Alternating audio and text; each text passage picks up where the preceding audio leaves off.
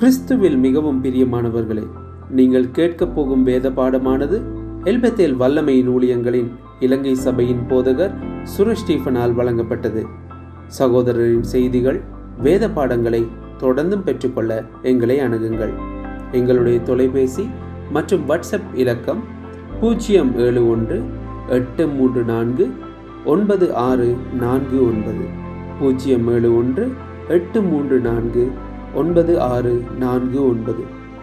எல்பத்தேல் ஸ்ரீலங்கா என்ற YouTube channel வாயிலாகவும் Facebook பக்கத்தின் மூலமாகவும் EPPM SL media at Gmail dot com என்ற இமெயில் வாயிலாகவும் எங்களை தொடர்பு கொள்ள முடியும். ஜெபத்துடன் கேளுங்கள் ஆசிர்வாதம் பெறுங்கள். இதோ உங்கள் சகோதரன் சுரேஷ் ஸ்டீஃபன் கிறிஸ்து இயேசுக்கள் பிரியமானவர்களே இந்த நாளிலே ஒன்று குருந்தியர் பதினைந்தாவது அதிகாரம். ஒன்று குருந்தியர் பதினைந்தாவது அதிகாரத்தின் பாடத்திற்குள் கடந்து செல்லப் போகிறோம். இந்த ஒன்று குருந்தியர் பதினைந்தாவது அதிகாரத்திலே ஒரே தலைப்பின் கீழ் பரிசுத்த பவுல் பேசுவதை நாங்கள் பார்க்கிறோம். விசேஷமாக அந்த கொருந்தியர் சபைக்கு இருந்த ஒரு குறைபாடு இல்லாவிட்டால் ஒரு பிரச்சனை. அதுவும் ஒரு மிக மிக முக்கியமான ஒரு உபதேச ரீதியான பிரச்சனை என்று சொல்லலாம். டாக்டரின் பொறு சம்பந்தமான ஒரு காரியம் டாக்ட்ரின் என்று சொல்லுவோம். இல்லாவிட்டால் சபை உபதேசம். ஆகவே இந்த சபை உபதேசம் என்பது ஒரு அடித்தளம் ஒரு அடிப்படையானது. ஆகவே அந்த உபதேசத்திலே அந்த சபையிலே ஒரு குழப்பம் ஏற்பட்டிருந்ததை பரிசுத்த பவுல் கண்டித்து திருத்துவதையும் அதனுடைய விளக்கத்தையும் கொடுக்கிற ஒரு அழகான ஒரு அதிகாரம் என்று நாம் இந்த ஒன்று குருந்தியர் பதினைந்தாவது அதிகாரத்தை நாம் கூறலாம். அதுதான் பனிரெண்டாவது வசனத்திலே தான் அந்த காரியம் இருக்கிறது. ஒன்று குறைந்தர் பதினைந்து பனிரெண்டு. கிறிஸ்து மறைத்தோர்ந்து எழுந்தார் என்று பிரசங்கிக்கப்பட்டிருக்க மரித்தோரின் உயிர்த்தெழுதல் இல்லை என்று உங்களில் சிலர் எப்படி சொல்லலாம்? ஆகவே அந்த கொரிந்தியர் சபையில் இருந்த சிலர் மரித்தோரின் உயிர்த்தெழுதல் இல்லை அதாவது மறித்தவர்கள் உயிரோடு எழும்புவது இல்லை என்று சிலர் அங்கே சொல்லிக் கொண்டிருந்தார்கள். அதை பவுல் கேள்வி கேட்டு சொல்லுகிறார் மறித்தவர்கள் உயிர் தெழும்புவது இல்லை என்று நீங்கள் எப்படி சொல்லுவீர்கள் என்று கேட்கிறார். இதற்கு ஒரு சில காரணங்கள் உண்டு. அப்போஸ்தலர் பதினேழாவது அதிகாரத்திலே அப்போஸ்தலர் பதினேழாம் அதிகாரம் முப்பத்தி ஓராம் வசனம் முதல் முப்பத்தி மூன்றாம் வசனை வாசி வசனம் வரை வாசிக்கும் போது அத்தேனே பட்டணம் இல்லாவிட்டால் குறுந்தீவில இருந்த அந்த அத்தனை பட்டணத்திற்கு சென்று பரிசுத்த பவுல் பிரசங்கிக்கும் போது முப்பத்தோராம் வசனத்திலே மேலும் ஒரு நாளை குறித்திருக்கிறார். அதிலே அவர் தாம் நியமித்த மனுஷனை கொண்டு பூலோகத்தின் நீதியாய் நியாயம் தீர்ப்பு அதாவது இயேசுவை கொண்டு நீதி நியாயம் தீர்ப்பார் அந்த மனுஷனை இல்லாவிட்டால் இயேசுவை மறித்தோர்ந்து எழுப்பினதினாலே அதன் நிச்சயத்தை எல்லாருக்கும் விளங்க பண்ணினார் என்றான். மறித்தோரின் உயிர்த்தெழுதலை குறித்து அவர்கள் கேட்டபொழுது சிலர் இகழ்ந்தார்கள் சிலர் சொல்லுகிறதை இன்னொரு வேளை கேட்போம் என்றார்கள். ஆகவே இந்த கொரிந்தியர் இல்லாவிட்டால் கிரேக்கருக்கு இருந்த ஒரு பிரச்சனை தான் மறித்த பின்பதாக மனிதர்கள் உயிரடைவதில்லை. மறித்த பின்பதாக மனுஷருடைய வாழ்க்கை முடிந்தது. இன்றைக்கும் நாங்கள் குருந்தியருக்குள்ளே அதிகமாய் போகாமல் இன்றைக்கு உலகத்தை சுற்றிலும் பார்க்கும் அநேக மதங்களிலே பல்வேறு கருத்துக்கள் உண்டு உண்டு. அதாவது சிலர் சொல்வார்கள் நாம் மறித்த பின்பதாக வேறொரு பிறவி எடுத்து ஒரு நாயாக பூனையாகவோ இல்லாவிட்டால் வேறு ஏதாவதாக நாங்கள் பிறக்கலாம் என்று சொல்லுவார்கள். இன்னும் சில மதங்களிலே சொல்லுவார்கள் நாங்கள் ஒரு பிறவி எடுத்து இன்னொரு பிறவி எடுத்து அப்படியே போய்க்கொண்டு இறுதியிலே நாங்கள் அப்படியே ஒரு புகையைப் போல நாங்கள் இல்லாமல் போய்விடுவோம். நாங்கள் அற்று போய்விடுவோம் என்று சொல்வார்கள். அதாவது ஒன்றுமில்லாமல் போய்விடுவோம் என்று சொல்வார்கள். இப்படியாக பல மதங்களிலே பல கருத்துக்கள் உண்டு. அதே போல தான் கிரேக்கருக்கும் பல கருத்துக்கள் இருந்தது. ஆகிலும் பரிசுத்த பவுல் இந்த அதிகாரத்திலே மறித்த ஒவ்வொரு மனுஷனும் மறுபடியும் உயிரோடு எழும்புவான். மறித்த ஒவ்வொருவருக்கும் ஒரு உயிர்த்தெழுதல் இருக்கிறது என்பதை நிரூபிப்பதற்காக தான் இந்த அதிகாரத்தை எழுதுகிறார். இந்த காரியமானது இந்த உயிர்த்தெழுதல் என்று சொல்லும்போது இது வேதத்தில் இருந்த பரிசுத்தவான்கள் அதாவது வேதத்திலேயே முதலாவது எழுதப்பட்ட புத்தகம் என்று சொல்லக்கூடிய யோபுவினுடைய புத்தகம் அதாவது ஒரு மிகவும் பழைமை வாய்ந்த புத்தகமாகிய யோபுவின் புத்தகம் பத்தொன்பதாம் அதிகாரம் இருபத்தி ஆறாம் வசனத்திலே பார்க்கும்போது யோபு பத்தொன்பதாவது அதிகாரம் இருபத்தி ஆறாவது வசனம் இந்த என் தோல் முதலானவை அழுகி போன பின்பு நான் என் மாம்சத்தில் இருந்து தேவனை பார்ப்பேன். பாருங்கள் அவர் சொல்லுகிறார் நான் என் மாம்சத்திலிருந்து நான் தேவனை பார்ப்பேன் அவரை நான் பார்ப்பேன். அந்நிய கண்கள் அல்ல என் கண்களை அவரை காணும். இந்த வாஞ்சையால் என் உள் இந்திரியங்கள் எனக்குள் சோர்ந்து போகிறது. யோபு போன்ற பக்தர்கள் கூட பழைய ஏற்பாட்டின் காலங்களிலே கூட வேத தேவனை அறிந்தவர்கள் விசேஷமாக தங்களுக்கு உயிர்த்தெழுதல் உண்டு என்ற ஒரு நம்பிக்கை உள்ளவர்களாக இருக்கிறார்கள். அதை குறித்து நாம் தொடர்ந்து நாம் படிக்கப் போகிறோம். ஆகவே இந்த உயிர்த்தெழுதல் இல்லை என்று கொருந்தி சபையில் இருந்த சிலர் யோசித்ததின் காரணமாக பரிசுத்த பவுல் இந்த நிருபத்தை எழுதுகிறார். ஆகவே நாங்கள் பகுதி பகுதியாக நாங்கள் படிக்கப் போகிறோம். ஆகவே முதல் வசனத்தில் இருந்து பரிசுத்த பவுல் எப்படி ஆரம்பிக்கிறார் என்றால் அன்றையும் சகோதரரே நான் உங்களுக்கு பிரசங்கித்த சுவிசேஷத்தை மறுபடியும் உங்களுக்கு தெரியப்படுத்துகிறேன். நீங்கள் அதை ஏற்றுக்கொண்டு அதிலே நிலைத்திருக்கிறீர்கள். ஆகவே முதலாவது அவர் ஆரம்பிக்கும் போது தான் ஏற்கனவே சொன்ன சுவிசேஷத்தை ஞாபகப்படுத்துகிறார். ஆகவே முதல் வசனத்தில் இருந்து நாங்கள் கிட்டத்தட்ட எட்டாவது ஒன்பதாவது வசனங்கள் போகும் வரைக்கும் நாம் பார்க்கும் ஒரு காரியம். நீங்கள் அதை வேறாக மார்க் பண்ணுகிறவர்கள் மார்க் பண்ணலாம். எட்டாம் வசனம் வரைக்கும் சுவிசேஷம் என்றால் என்ன என்பதை பரிசுத்த பவுல் தெளிவுபடுத்துகிறார். ஆகிலும் இதனுடைய முக்கிய நோக்கம் மறந்துவிட வேண்டாம். உயிர்த்தெழுதல். ஆகிலும் அதை நீங்கள் ஞாபகம் வைத்துக்கொண்டு சுவிசேஷத்தை குறித்தும் கொஞ்சம் பார்ப்போம். ஏனென்றால் இன்றைக்கு சுவிசேஷம் சொல்லுதல் என்று சொல்லும் போது நாம் அநேக பேர் அநேக காரியங்களை நினைக்கிறோம். எங்களுடைய சபை நல்லது வாருங்கள். அது சொல்லி அழைப்பது தவறல்ல. ஆகிலும் சுவிசேஷத்தினால் தான் ஒரு மனிதன் ரட்சிக்கப்படுகிறான். நாங்கள் அதை தொடர்ந்து பார்க்கலாம்.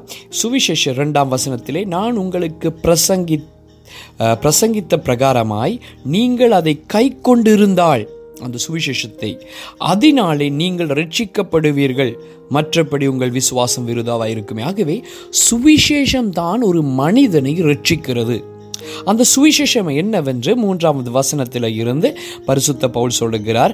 அது என்னவென்றால் நீங்கள் மூன்றாவது வசனத்தில் என்னவென்றால் என்ற பகுதியிலிருந்து ஆரம்பித்தால் கிறிஸ்துவானவர் வேத வாக்கியங்களின்படி நமது பாவங்களுக்காக மறித்து ரைட் நான் ஒன்றாக அடுக்கி கொண்டு போகிறேன். இதை நாங்கள் ஆங்கிலத்திலே நான் ஏற்கனவே படித்து கொடுத்திருக்கிறேன். கோ என்று சொல்லுவோம். சுவிசேஷத்தின் மையம் இல்லாவிட்டால் கோ என்ற சிஓஆர்இ என்ற நான்கு எழுத்துக்களை வைத்து சுவிசேஷத்திலே அடங்க வேண்டிய சுவிசேஷத்தின் நான்கு அம்சங்களை நான் வேகமாய் காட்டிக் கொடுக்கிறேன்.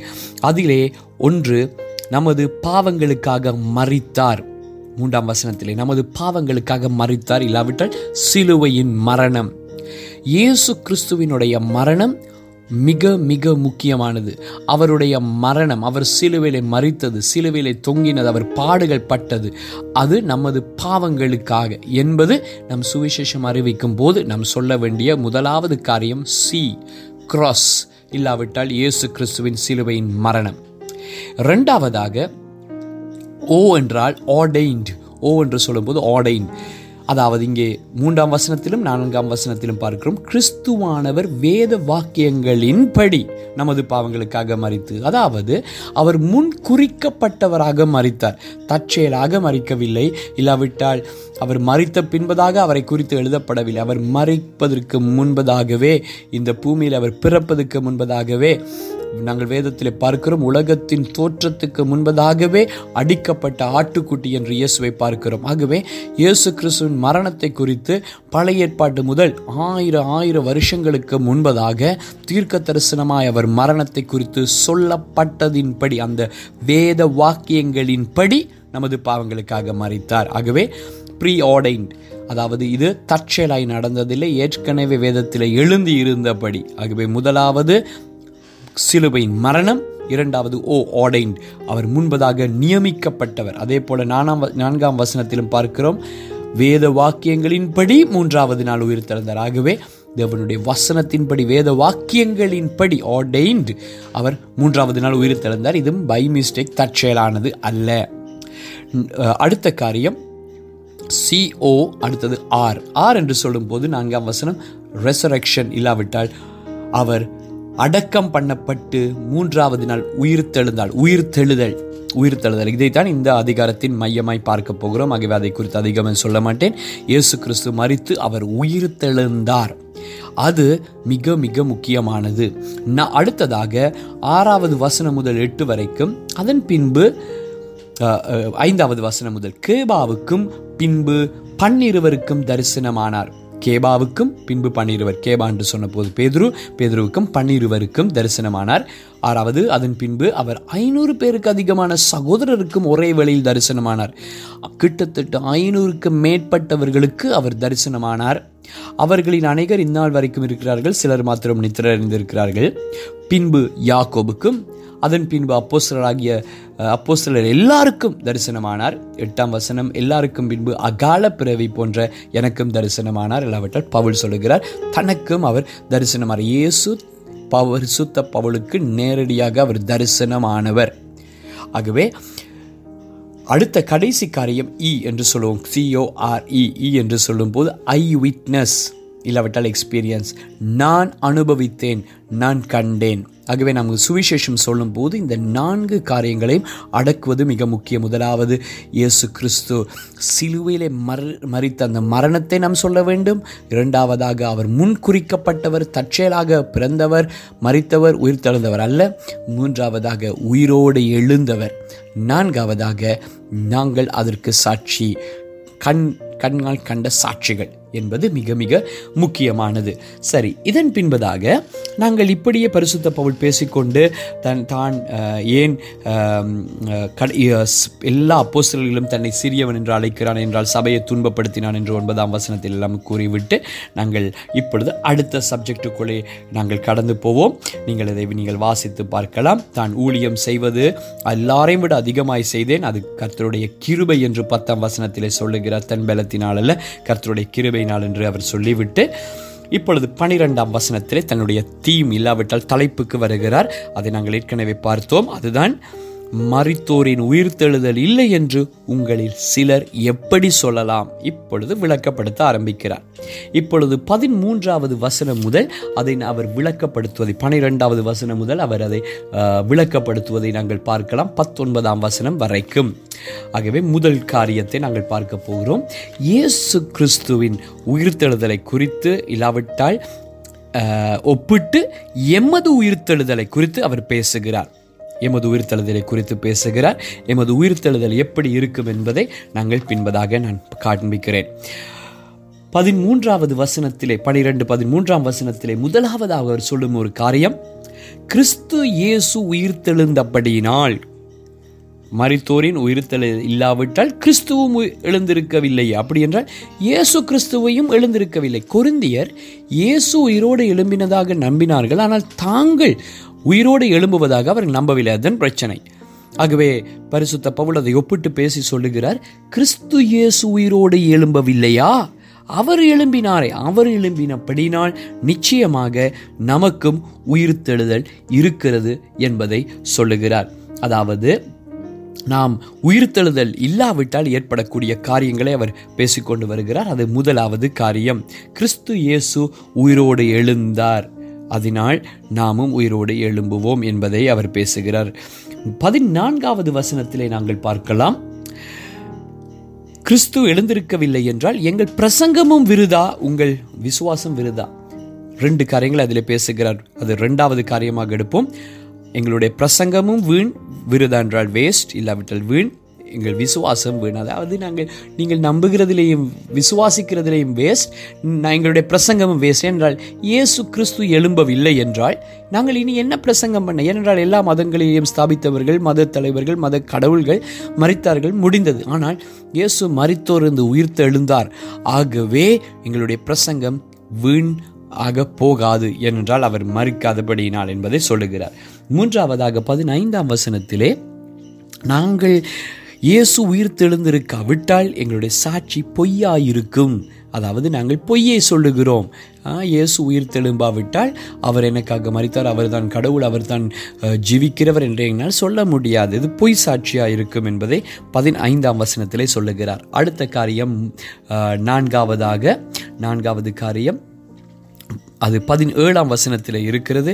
இயேசு உயிர் தெழுந்திருக்காவிட்டால் கிறிஸ்து எழுந்திருக்காவிட்டால் எங்கள் பாவங்களிலே நாங்கள் இன்னும் இருந்திருப்போம். அப்படி என்றால் பாவத்திலிருந்து விடுதலை எமக்கு பூரணமாய் கிடைத்திருக்காது. நாம் நீதிமான்கள் ஆக்கப்பட்டிருக்க முடியாது. நாம் இன்னும் எங்கள் பாவத்தில் இருப்போம்.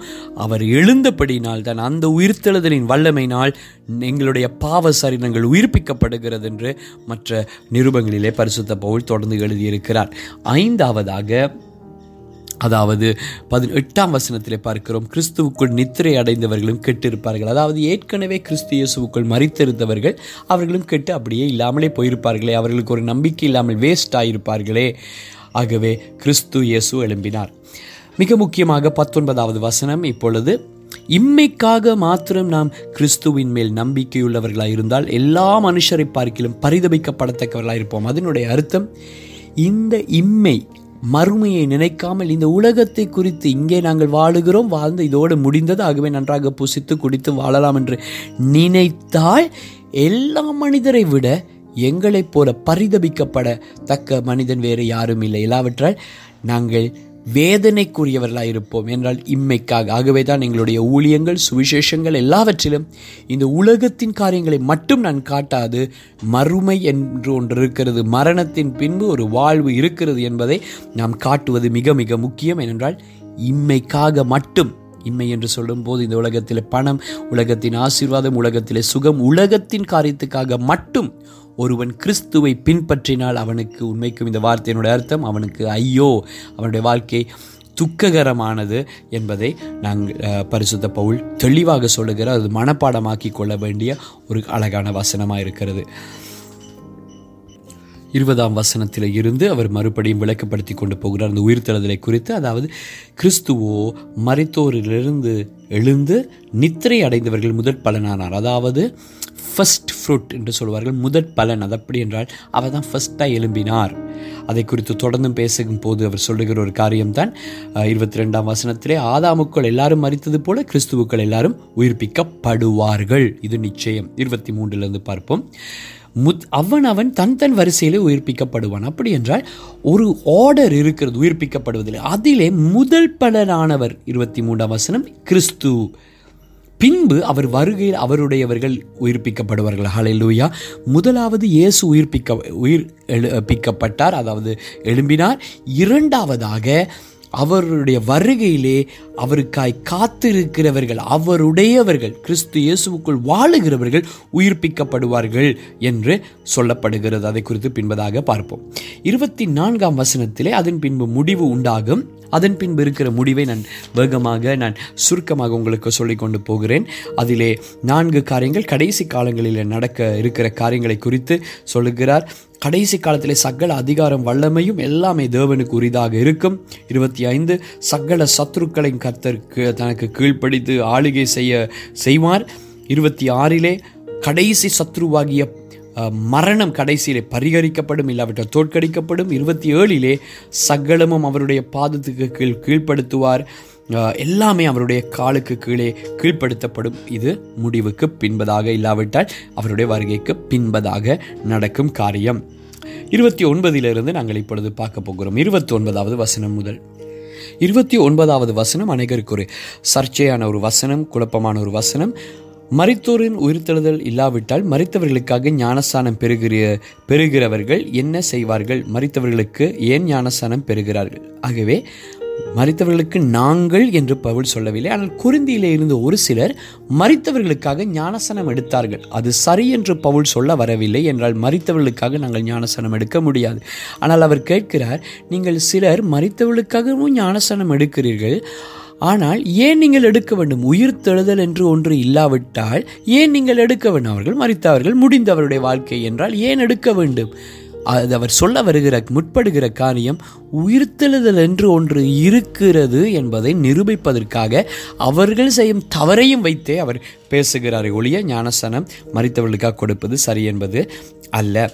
முப்பதாவது வசனங்கள் வசனத்தில் இருந்து இவர் இப்பொழுது சொல்லுகிறார் நாங்கள் எந்நேரமும் கொல்லப்படுகிறோம் எந்நேரமும் நாச போ மோசத்துக்கு ஏதுவாக இருக்கிறோம் நான் அனுதினமும் சாகிறேன் இப் சாகிறேன் என்று தன் பாடுகளை குறித்து சொல்லுகிறார். என்ன சொல்லுகிறார் முப்பத்தி ரெண்டிலே பார்த்தால் நான் எபேசியுடைய துஷ்ட மிருகங்களுடனே போராடி என்று மனுஷர் வழக்கமாய் சொல்லுகிறேன். அப்படி போராடினால் எனக்கு பிரயோஜனம் என்ன? மருத்துவர் எழு உயிர்த்தெழுதல் இல்லாவிட்டால் புசிப்போம் குடிப்போம் நாளைக்கு சாவோம் என்று சொல்லலாம். என்ன சொல்ல வருகிறார்? நாங்கள் இவ்வளவு பிரயாசப்பட்டு ஊழியங்களை செய்கிறோமே இவ்வளவு அடிக்கப்படுகிறோம் நிந்திக்கப்படுகிறோம் துஷ்ட மிருகங்கள் போல. எபேசுவில் இருந்தவர்கள் எங்களை துஷ்ட மிருகங்களைப் போல எங்களுக்கு மோசம் போக்கினார்கள். இவ்வளவு நிந்திக்கப்படுகிறோம். பாருங்கள் ஊழியர்கள் மிஷனரிகளை எடுத்துக்கொள்ளுங்கள் ஏன் இவர் சொல்ல வருகிற விளக்கத்தை உங்களுக்கு உங்களுக்கு விளங்கும் மொழியிலே சொன்னால் ஏன் ஊழியர்கள் தங்களுடைய சிறந்த தொழில்களை விட்டு தங்களுடைய நல்ல நிலைமைகளை விட்டு மிஷனரிகளாக மாறி ஊழியர்களாக மாறி ஊழியங்களை செய்து சபை ஜனங்கள் இயேசும் போது அதை தாங்கிக் கொண்டு மக்களுடைய தொந்தரவு மக்கள் பவுல் சொல்வது போல துஷ்ட மிருகங்களைப் போல மனுஷர்கள் துஷ்டத்தனம் செய்வதெல்லாம் சகித்து கொண்டு ஊழியம் செய்வதற்கு என்ன காரணம்? ஒன்றே ஒன்றுதான். உயிர்த்தெழுதல் என்று ஒன்று இருக்கிறது. ஒரு நாள் நாங்கள் உயிரோடு எழும்புவோம். அந்த ஒரு நிச்சயம் இருக்கிறபடினால் தான் அதாவது நாங்கள் இப்படியே செய்வோம் மறிப்போம் என்பது அல்ல. ஆகவே தான் இவர் எழுதும் போது கூட நாங்கள் தொடர்ந்து இந்த அதிகாரத்தை நாங்கள் பார்க்கும்போது அவர் சொல்ல வரு முற்படுகிற காரியம் அப்போஸ்தலர்கள் அநேக பேர் இரத்த சாட்சிகளாய் மறித்தார்கள் அன்றுவை அந்திரே என்று சொல்வார்கள் அவரை சிலுவையில் அறைந்து பல நாள் அப்படியே வைத்து அவருடைய சரீரம் அழுகி போகும் வரைக்கும் வைத்தார்கள். ஏன் அப்படியெல்லாம் செத்தார்கள்? ஏன் தலைகீழாக அறைந்து கொண்டார்கள்? ஏன் அத்தனை அப்போஸ்தலர்களும் கொலை செய்யப்பட்டார்கள்? காரணம் என்ன தெரியும்? அவர்களுக்கு ஒன்று தெரியும். நாங்கள் மறிப்போம் ஆனாலும் மறுபடியும் எழுந்திருப்போம் என்ற ஒரு நிச்சயம். அந்த எழுந்திருத்தல் எப்படி என்பதை நான் அடுத்ததாக உங்களுக்கு நான் விளக்கப்படுத்துகிறேன். மறித்தவர்கள் எப்படி எழுந்திருப்பார்கள் என்று முப்பத்தி ஐந்தாவது வசனத்திலே பரிசுத்த பவுல் தாமே ஒரு கேள்வியை கேட்டுவிட்டு அந்த காரியத்தை இப்பொழுது அவர் அடுத்த சப்ஜெக்டுக்குள்ளே போகிறார். இல்லாவிட்டால் அதை விளக்கப்படுத்த போகிறார். முதலாவது பார்த்தோம் இயேசு கிறிஸ்து உயிரோடு எழுந்தார். அவர் எழும்பினபடினால் நாங்கள் எல்லாரும் எழும்புவோம் என்பதை சுவிசேஷம் முதல் அவர் அதை நிரூபித்து காட்டிக் கொண்டு வந்தார். அதன் பின்பதாக நாங்கள் வெறுமனே பாடுபடவில்லை உயிர்த்தெழுதல் என்று ஒன்று இருக்கிறது. எங்களுக்கு ஒரு நம்பிக்கை உண்டு. ஒரு நாள் நான் எழும்புவேன். நான் பாடுபட்டாலும் நான் செத்தாலும் என்னுடைய வாழ்க்கை இதோடு முடிவடைவதில்லை. நிச்சயம் ஒரு நாள் எழும்புவேன் தேவனோடு இருப்பேன் அவரோடு நான் வாழப்போகிறேன் என்ற ஒரு நிச்சயம் இருப்பதினால் தான் இத்தனை பாடுபட்டு இத்தனை சாக்ரிஃபைஸ் பண்ணி தியாகம் பண்ணி நாங்கள் ஊழியம் செய்கிறோம். இல்லாவிட்டால் நாங்கள் இதை செய்ய வேண்டிய அவசியமே இல்லை. அதற்கு காரணம் உயிர்த்தெழுதல் இருக்கிறது என்பதை அவர் பேசிவிட்டார். எட்டு இப்பொழுது ப முப்பத்தி ஐந்து ஆகிலும் மருத்துவர் எப்படி எழுந்திருப்பார்கள் என்ற ஒரு கேள்வியோடு பதிலை சொல்ல ஆரம்பிக்கிறார்.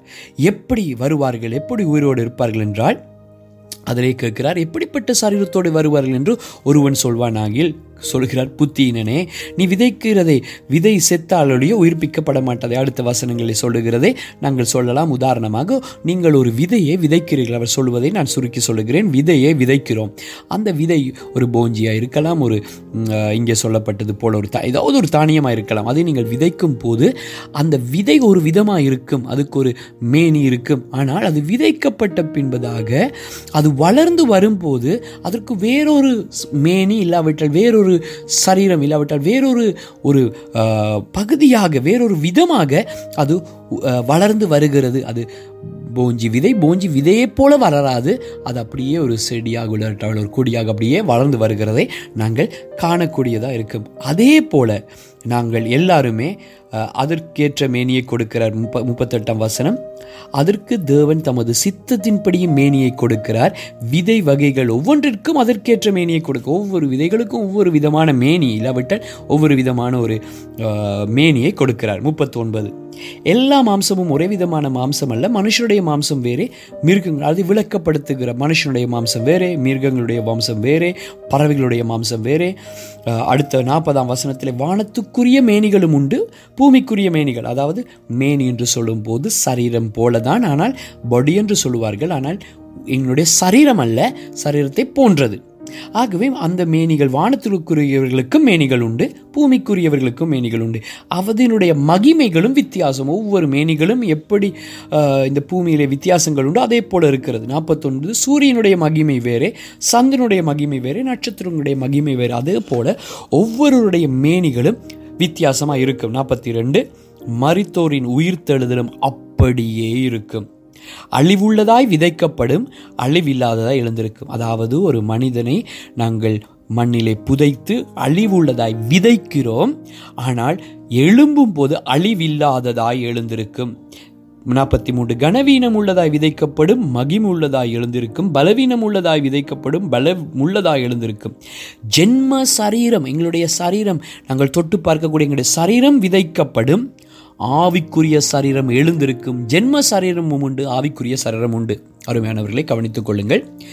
எங்களுடைய வாழ்க்கை முடிவடைந்து நாம் மறித்து மறுபடியும் எழும்பும் போது ஒரு ஆவியாக உலாவப் போவதில்லை. ஸ்பிரிட் அல்ல.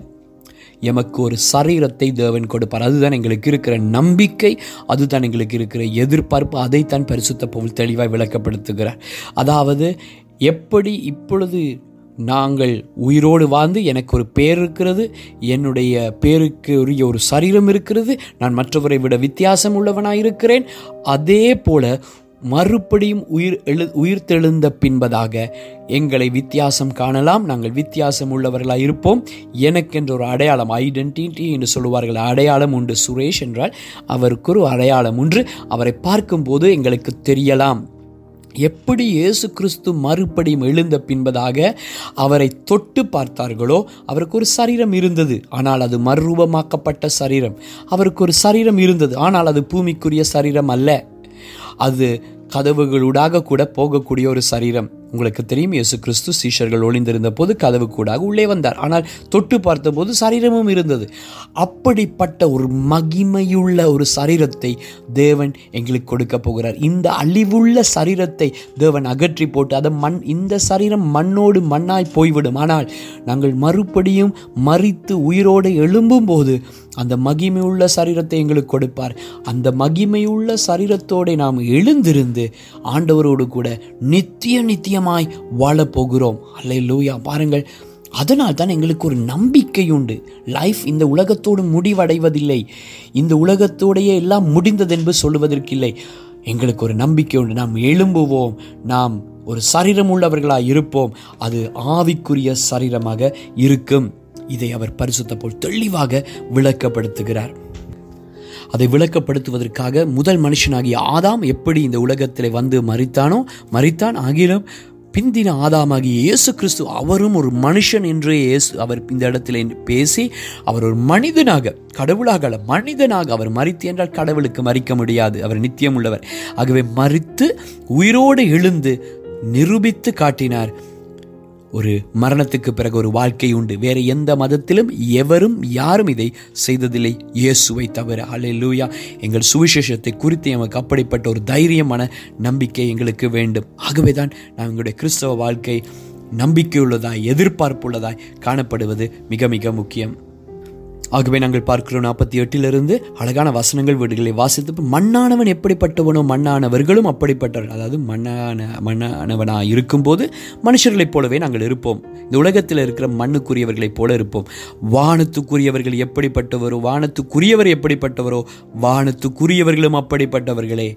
மேலும் மண் மண்ணானவனுடைய சாயலை நாம் அணிந்திருக்கிறது போல வானவருடைய சாயலையும் அணிந்து கொள்ளும். ஒரு நாள் அவருடைய சாயலை அதாவது நாங்கள் பரலோகத்துக்கு போகும்போது அவரோடு கூட இருக்கும்போது அவருடைய அந்த சரீரம் இல்லாவிட்டால் மேனி எங்களுக்கு கொடுக்கப்படும். ஸ்பிரிட் மட்டுமல்ல ஆத்துமா மட்டுமல்ல ஆத்துமா என்று சொல்லும்போது எங்களுடைய உணர்ச்சிகள் எங்களுடைய மனது எங்களுடைய தெரிவு செய்தல் எங்களுடைய அறிவு இவையெல்லாம் எங்களுடைய சோல் என்று சொல்லுவோம் இல்லாவிட்டால் ஆத்துமா என்று சொல்லுவோம். ஆகவே ஆத்துமா மட்டுமல்ல ஆவி மட்டுமல்ல எமக்கு ஒரு சரீரமும் கிடைக்கும். ஆகவே தான் மறித்தவர்கள் மறித்த இடத்திலிருந்து எழுந்திருப்பார்கள் என்று வேதம் சொல்லுகிறது. ஹலெலுயா ஆகவே எத்தனை ஆச்சரியம். நாங்கள் அடுத்த வசனத்தில் பார்க்கிறோம். மாம்சமும் ஐம்பதாவது வசனம் இரத்தமும் தேவனுடைய ராஜ்யத்தை சுதந்திரிப்பதில்லை. அப்படி என்றால் இந்த சரீரம் இந்த இரத்தமும் மாம்சமும் இருக்கிற இந்த சரீரம் பரலோகத்தில் சுதந்திரிப்பதில்லை. ஆனால் கத்தர் ஒரு புதிய சரீரத்தை பிராண்ட் நியூ அழியாத மங்கி போகாத வாடி போகாத வேதனை வேதனை இல்லாத ஒரு மக் ஒரு ஒரு பரிபூர்ணமான அவருடைய மேனியை போன்ற அதாவது வான தூதர்களுடைய அந்த ஆவிக்குரிய ஒரு சரீரத்தை நமக்கு கொடுக்க போகிறார். ஐம்பத்தி ஒன்று. இதோ ஒரு ரகசியத்தை உங்களுக்கு அறிவிக்கிறேன். நாம் எல்லாரும் நித்திரை அடைவதில்லை. அப்படின்னா நாங்கள் எல்லாரும் சாவதில்லை. மரணத்துக்கு பேர் பரிசுத்த பவுலும் வேதம் கொடுப்பதும் நித்திரை. நித்திரை என்றால் ஒரு அயர்ந்த ஒரு எப்படி ஒரு இன்ஜெக்ஷன் அடித்து கோமாவிலே போட்டு எங்களுக்கு ஒரு ஆப்ரேஷன் பண்ணுவார்களோ அதே போல மரணம் என்று சொல்லும்போது ஒரு நித்திரை. ஒரு குறிப்பிட்ட காலம் நித்திரை செய்து நாங்கள் விழிக்கும் போது ஒரு புதிய சரீரத்தோடு புதிய ஒரு ஒரு மேனியோடு நாம் எழுந்திருப்போம். ஆகிலும் நாம் எல்லாரும் நித்திரை அடைவதில்லை. ஆகிலும் கடைசி எக்காலம் துணிக்கும் போது ஒரு நிமிஷத்திலே ஒரு இமைப்பொழுதிலே நாம் எல்லாரும் அருமமாக்கப்படுவோம். ஒரு நிமிஷத்திலே கண் இமைப்பொழுதிலே கண் இமையை நீங்கள் அடித்து பாருங்கள். அந்த இமைப்பொழுதுக்குள்ளே நாம் எல்லாரும் உயிரோடு இருக்கிற நாங்களும் மறித்தவர்களும் அவர்களும் ஒரு நிமிஷத்திலே கண் இமை பொழுது நேரத்திலே நாங்கள் மறுரூபமாக்கப்படுவோம். அப்படின்றால் எங்களுடைய இந்த சரீரம் ஒளிந்து மற்ற சரீரம் உயிரோடு இருக்கிற எங்களுக்கு கொடுக்கப்படும். செத்தவர்களுக்கு அந்த புதிய சரீரம் கொடுக்கப்பட்டு ஐம்பத்தி ரெண்டு எக்காலம் துணைக்கும் அப்பொழுது மறித்தோர் கேளுங்கள் மறித்தோர் அழிவில்லாதவர்களாய் எழுந்திருப்பார்கள். நாமும் மறுரூபமாக்கப்படும். மறித்தோர் எழுந்திருப்பார்கள். அடுத்த அதே செகண்டில் நாங்களும் மறுரூபமாக்கப்படுவோம். அழிவுள்ளதாய் இது அழியாமையும் சாவுக்கு ஏதுவாகிய இது சாவாமையும் தரித்து கொள்ள வேண்டும். எப்படி இருக்கும்?